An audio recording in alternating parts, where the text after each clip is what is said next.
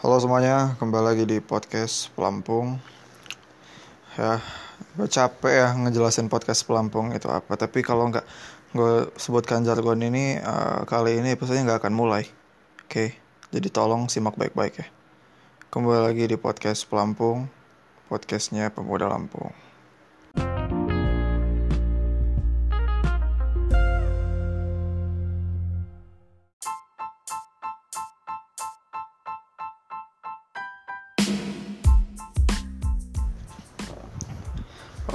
Uh, di podcast kali ini gue kembali dengan format biasa yaitu ngobrol aja ya. Tanpa skrip, tanpa settingan, 100% real. No no KW. Oke. Jadi setelah uh, gue kemarin sempat ini apa buat podcast tentang review film yang mana gue coba 46 menit ya pendengarnya cuma tiga saja tapi nggak apa-apa ya. Itu namanya gue sedang uh, apa melakukan eksperimen gitu. Tapi memang gue suka aja sih nge-review film karena gue juga suka nonton film. Jadi bagi siapa pun yang mau nonton film bareng gue tinggal komen dengan hashtag nonton film bareng pelampung. Ya. ayo dong hashtag hashtag ayo dong nonton bareng gue. Oke. okay atau hashtag nonton yuk. Oke itu juga boleh. Pokoknya bikin hashtag sekreatif kalian dan bagi yang menarik dan paling kreatif akan gue kasih apa ya kasih apa ya? Nggak ada lah gue soalnya gue nggak bisa ngasih apa-apa ya kecuali ngasih perhatian. Itu juga disia-siakan. Oke. okay. Jadi di uh, episode kali ini gue akan membahas tentang hal yang mungkin sudah mulai basi ya. Tapi gue baru saja mulai jadi untuk bagi teman-teman yang baru ingin memulai untuk kali ini kalian udah tahu sih gue akan bahas apa sesuai dengan judul. Nggak mungkin gue judul gue kosongin nggak mungkin. Tapi kayaknya menarik sih kalau judulnya gue kosongin biar kepo gitu. Ini ini podcast kali ini tentang apa ya? Tentang apa ya? Kok kok nggak ada judulnya? Oke ternyata hanya satu jam gak ngapa-ngapain. Haha oke jadi di podcast kali ini gue akan membahas dan memberikan sedikit tips dan trik ya. Dan mungkin berbagi pengalaman gue. Ini bukan mengajari sih. Lebih ke memerintah. Ya itulah pokoknya. Jadi gue akan membahas tentang tips dan trik uh, berkarya di dunia NFT bagi pemula yang bukan siapa-siapa ya seperti gua. Oke. Okay. Uh, disclaimer ini mungkin sudah ada di podcast sebelumnya. Bagi yang belum tahu, jadi podcast ini adalah podcast pelampung. Uh, jadi di podcast pelampung ini uh, filosofi dari pelampung itu sendiri adalah sebuah wadah yang menjadi uh, teman kalian untuk ngambang. Oke, sebagaimana kita tahu pelampung itu uh, merupakan suatu instrumen kebijakan, suatu instrumen administrasi publik, ya. suatu instrumen untuk ya membantu kita untuk mengambang dan mencapai tujuan bersama. Jadi barang siapa, waduh barang siapa, barangnya siapa nih. Jadi jadi siapa pun ya yang mau ikut serta gitu dalam komunitas mengambang ini, ayolah join pelampung gitu. Karena di pelampung kita akan mengambang bersama mencapai tujuan yang mulia. Waduh, kayak partai aja ya. Jadi itulah filosofi pelampung. Mungkin kalau kalian mau gue jelasin, gue jelasin lagi tapi nggak usah, nggak penting. Jadi apa yang mau gue bahas tadi? Oke. Jadi tentang tips dan trik nih bagi wah. ini nih tips dan triknya nih. Mungkin bagi teman-teman luar sana ngapain influencer macam apa gua bukan gaya gua itu teman-teman. Ini teman-teman bukan bukan itu bukan gua ya. Kalau mau lihat yang lain boleh tinggal tinggal apa ya. Oke. Kembali ke topik ya. Topik topik hidayat.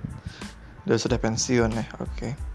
Jadi tips dan trik yang kali ini gue mau bahas adalah sesuai based on my experience ya based on my pengalaman gitu terkait cara berkarya dan cara nyemplung ke dunia NFT dan harus nyemplung di mana, nyemplung ke mana, dan kalau udah nyemplung harus gimana gitu supaya survive dan nggak tenggelam. Tenggelam sih boleh, tapi kalau bisa menyelam, jangan tenggelam. Itu beda. Itu dua hal yang sangat berbeda. Oke, kalau kalian nggak tahu bisa googling sendiri. Gue nggak bisa menjelaskan karena keterbatasan ilmu yang gue punya. Jadi uh, kita throwback dulu, kita flashback dikit. Gue berkarya di NFT itu lima bulan yang lalu gue mulai minting minting itu istilah untuk membuat NFT ya. gue sebenarnya sudah mau kepoin hal ini dari lama sih karena gue lihat ini kayak gambar-gambar kok bisa menghasilkan duit. Tapi sebenarnya ini gue udah bahas sih di episode 3 kangen eh episode 3 di Gozali Gang itu udah gue bahas sih. Tapi ini lebih tentang my life ya tentang NFT di, di karya gue ya. Jadi lima bulan yang lalu tepatnya lima bulan yang lalu ya gue mulai terjun itu gue awalnya masuk OpenSea di mana kalau kalian tahu OpenSea itu kan yang paling beken tuh ya market yang paling gede. Dan market tuh semuanya ada ada orang-orang akun-akun yang sudah besar gitu. Seperti seperti udara. Oke okay ini di OpenSea itu kan banyak uh, apa ya istilahnya ya? Artis-artis lah seniman-seniman yang kebanyakan PFP sih PFP project gitu. PFP project itu satu gambar yang kolektibel gambar kolektibel yang tiap gambarnya itu ada detail-detail beda gitu. Dan semakin langka semakin rarity-nya semakin tinggi semakin mahal. Dan di situlah kolektor menaruh harga setinggi tingginya supaya biar ada perputaran harga di dalamnya. Jadi di OpenSea itu gue awal-awal gue cari tahu tuh secara minting di OpenSea pertama kali gue mau terjun di NFT itu karena gue liat berita Beeple. Mungkin kalian ada yang tahu ada yang enggak ya soalnya Beeple ini dia ini waktu itu ngegambar dapat 27 triliun apa ya. Karena dia buat proyek tiap hari terus ada yang auction lelang tembus 27 triliun atau berapa triliun pokoknya triliun ya. Men it's a lot of money.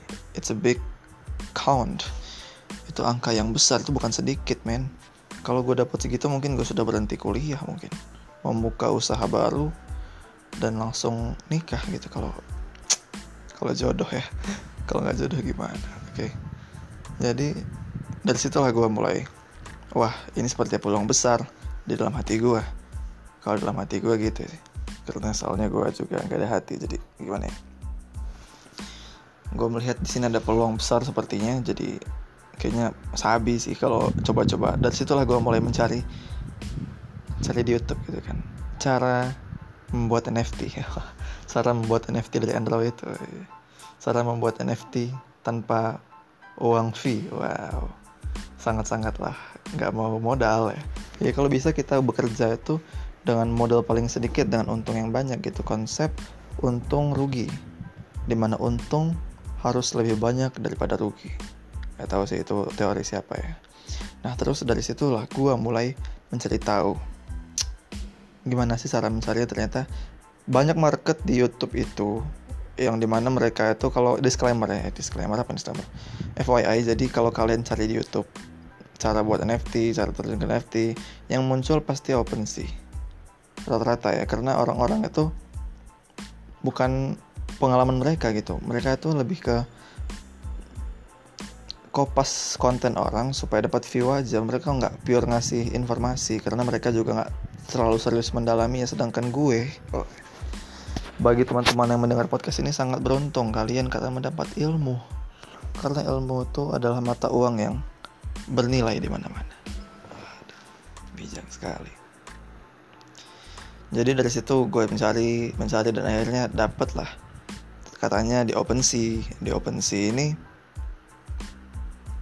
yang gratis blockchainnya itu Polygon bukan Ethereum tapi basisnya Ethereum juga nah makanya gue nggak ngerti dari situlah gue mulai taruh gambar-gambar gue gue mulai gambar-gambar di aplikasi Ibispoint di HP gue dan gue taruh lah pertama foto aja cek ombak aja buat akun cek ombak naruh taruh harga 0,0000004 Ethereum yang setara dengan mungkin 2 dolar 3 dolar mungkin tapi kalau blockchain yang kita ternyata fee-nya bayar itu lewat blockchain Ethereum mintingnya seharga 60 dolaran atau sejuta.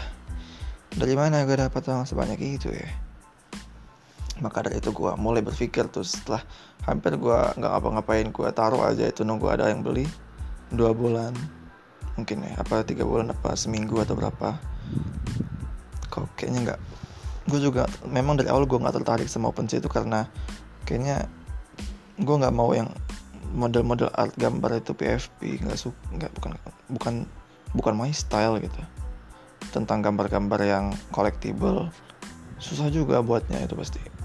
Bersaing dengan orang-orang yang sudah mature di bidangnya seperti Bored App ya, CryptoPunk ya, etc gitu. Males mau bersaing dengan orang-orang yang sudah nyemplung lama, sedangkan kita baru tenggelam, kita baru basah, mereka sudah nyemplung, sudah berenang, sudah aquaman, sudah jadi ikan duyung. Dari situ lah gue cari YouTube, ikut di YouTube lagi ya. Ternyata ada lah market untuk yang ini gue coba hik etnang di mana blockchainnya kali ini Tezos koin crypto Tezos ya. dari situlah diarahkan untuk buat ini dapat marketplace nama Hik Etnang ini belum masuk tips dan trik ya ini baru pengalaman gue gue mau sharing kalau mau skip aja sampai ke menit 27 oke oke oke oke oke ini sudah ditagih kelompok tugas kelompok guys. Macam mana nih? Oke. Okay jadi ya. Dari situlah gue mulai minting ternyata katanya harus masuk komunitas. Dari situlah ke Twitter ternyata di Twitter ada komunitas Tezos. Dan dari situlah mulai berkembang mulai berkembang dan akhirnya sampai sekarang ya itu sangat singkat cerita sekali. Dan itulah intinya. Semoga tips kalian bermanfaat. Oke belum sih. Nah jadi setelah gue terjun 5 bulan itu gue akhirnya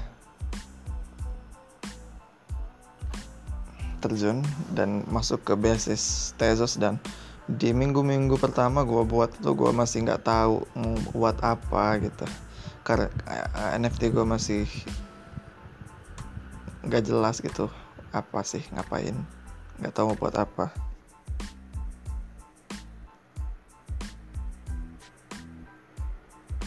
Oh iya lupa. Jadi ya jadi jadi. Apa ya? Dan akhirnya gue nyemplung di Tezos dan sampai sekarang lima bulan gue sudah menjalani karir bersama Tezos bersama. Setelah gue nyemplung di situ gue uh, menjalin komunikasi menjalin tali silaturahim ya kepada orang-orang di Twitter. Masuk gabung-gabung komunitas masuk masuk grup. Sebenarnya nggak komunitas komunitas itu terlalu berat sih masuk grup Twitter. Masuk grup Twitter gitu minta masukin sama adminnya ke NFT Indonesia masuk situ. Istilah awal-awal masih kenal baru itu jadi banyak orang tukar pikiran. Tapi sekarang sudah adem ayem gak ngapa-ngapain lagi grupnya sudah mati cuma nitip-nitip NFT aja oke. Okay. jadi ini dia tips dan trik dari gua ya. Singkat cerita ini tips dan trik dari gua bagi orang-orang yang baru mau mulai di karir NFT yang pertama baca Quran dan maknanya. Oke. Canda mulu em pelawak nih. Sorry guys gue memang di real life nya badut jadi makanya selalu bercanda. Walaupun gak lucu juga sih garing. Garing gak sih? Garing ya? Udahlah kita sudahi saja ya. Oke.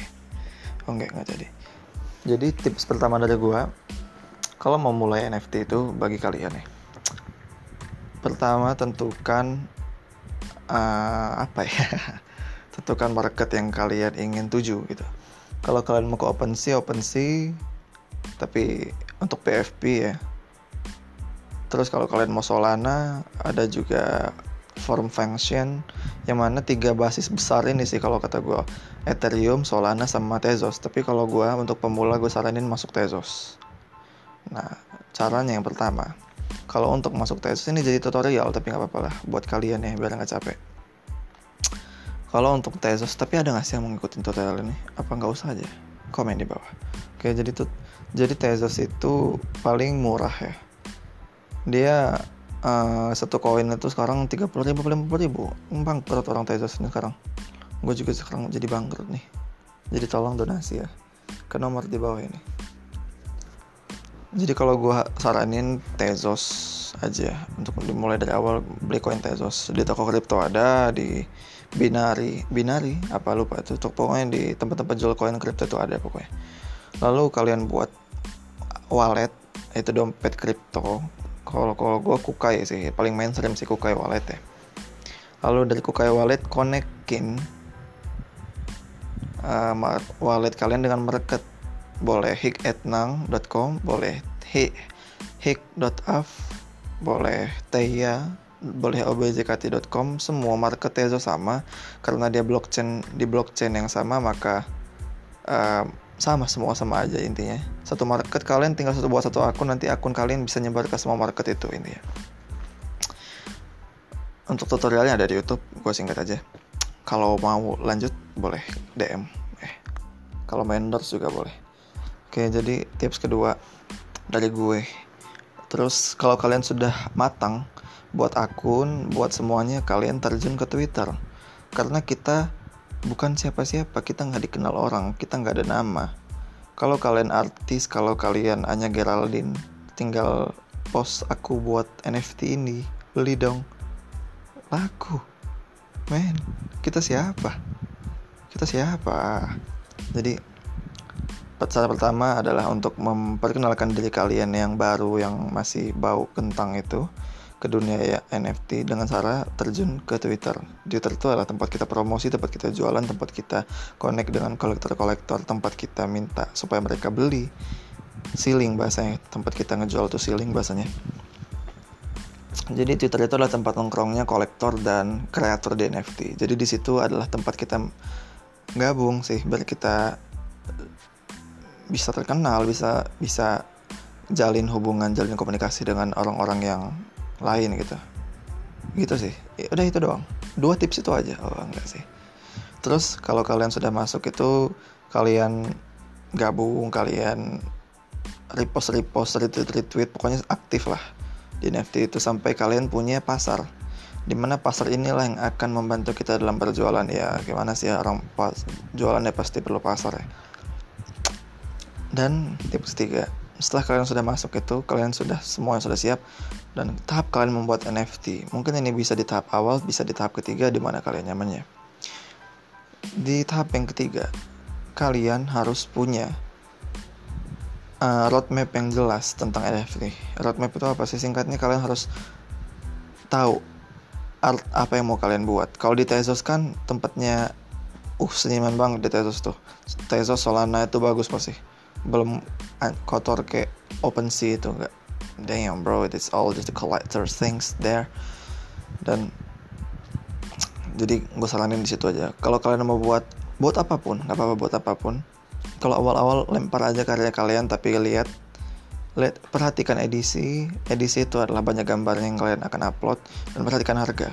Karena dua itu sangat penting ya karena kita ngupload atau minting pakai duit bayar kita naruh harga ngebuat harga juga bayar. Jadi tentukan matang-matang apa yang mau kalian buat karena itu nggak bisa diubah lagi setelahnya. Setelah itu pikirkan jenis NFT apa yang mau kalian buat. Dan jenis uh, pikirkan art apa yang mau kalian bikin. Apa Tezos tuh yang rame itu anime 2D animation 3D ya semuanya lah. Pokoknya lempar apa pun yang kalian bisa lempar minat kalian di sana di kanvas itu lempar imajinasi kalian dan intinya konsisten. Setelah itu konsisten. Karena kalau kalian konsisten dan pasar kalian ada yang ngelirik lama kelamaan rame lama kelamaan kalian nggak perlu lagi ngasih NFT kalian menjualkan sampai capek komen-komen di tiap komen uh, kolektor buat tweet gitu. Drop your arts and then you're sealing there. Nggak perlu gitu. Yang pasti kalian harus lakukan adalah bangun komunitas dengan cara konsisten dengan art kalian. Dan kalau kalian mulai merasa ada yang suka uh, langsung follow kolektornya langsung pokoknya kalian hype bangun hype itu terus konsisten dengan art itu udah. Soalnya gue awal-awal tuh nggak gitu awal-awal tuh. Dan gue melihat ada orang baru terjun Januari 2021 eh 2000 ini tahun berapa sih? 2022 ini tahun berapa ya? Komen di bawah.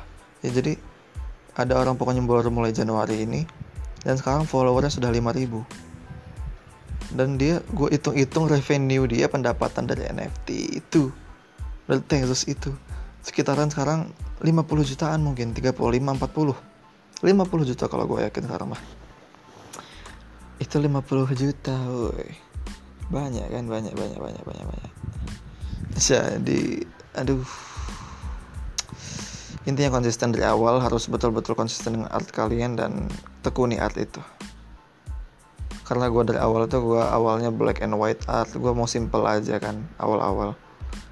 Ternyata laku gitu kan aduh. Pokoknya kalian kalau sudah terjun itu feeling pertama kali ada NFT kalian laku itu nggak akan terulang lagi. Gue pertama kali upload NFT itu satu edisi satu gambar dengan harga 0,5 tezos atau setengah dari satu tezos. Ya kalian tahu lah. Dan gue bangun di pagi hari gue post malamnya bangun di pagi hari ternyata pertama kali gue masuk tezos ini pertama kali gue masuk di Hiketnang Market Tezos. Dan satu gambar itu dengan harga 0,5 itu ada yang kolek itu gue seneng sampai teriak-teriak gitu karena baru kali itu hobi gue yang selama ini gambar yang dari dulu suka gambar ternyata bisa diduitin gitu guys. Man betapa bahagianya hatiku gitu loh. Dan hal itu nggak terulang lagi gitu. First time experience kalian NFT kalian kejual itu dengan nggak akan terulang lagi dengan misalnya gue nih ribet ya. Belibet gak sih? Kalau belibet sudah berhenti sih podcast ya. Jadi jadi itu inti. Jadi intinya first time kalian uh, perasaan itu gak akan terulang lagi gitu. Soalnya gue sudah merasakan gue laku satu aja seneng luar biasa. Tapi sekarang udah gue sampai sudah di tahap gue jual 30 gambar dengan harga yang lumayan tinggi. Itu juga tinggal nyisa berapa butir lagi dua tigaan lagi. Gue sudah senangnya biasa aja gitu. Karena apa ya intinya berarti dari apa yang bisa gue tangkap di sini di dunia itu kebahagiaannya nggak ada yang selama lamanya gitu. Kita bahagia juga cuman sementara kan? Sebagaimana kalau kita suka dengan makanan makanannya enaknya bentar doang. Kalau kita kenyang udah gak enak lagi kan? Dari sini kita paham dari sini kita bisa ambil pelajaran dan hikmah bahwa uh, kebahagiaan yang nyata itu bukan di dunia di dunia tapi di akhirat ya. Karena di dunia itu tempat kita capek tempat kita lelah dan di akhirat tempat kita menuai apa yang kita tanam. Wallahu alam bisawab hadirin jami'ah rahimakumullah. Oke ini jadi khutbah ya. Oke itulah gue semakin ngalor ngidol ya Oke, itu tadi podcast kita. Semoga kita recap lagi. Yang pertama, tips dan trik aja gue yang pertama. Tentukan marketnya. Tentukan marketnya yang pertama. Kedua, terjun ke komunitas. Yang ketiga, konsisten dengan art kalian. Tiga tips itu, insya Allah ya, akan membuat hidup kalian lebih berwarna. Oke, intinya konsisten dengan art kalian dan mulai aja dulu seperti episode 1 dari podcast ini ya mulai aja dulu. Oke. Terima kasih sudah mendengarkan podcast pelampung. Terima kasih sudah mendengarkan podcast pelampung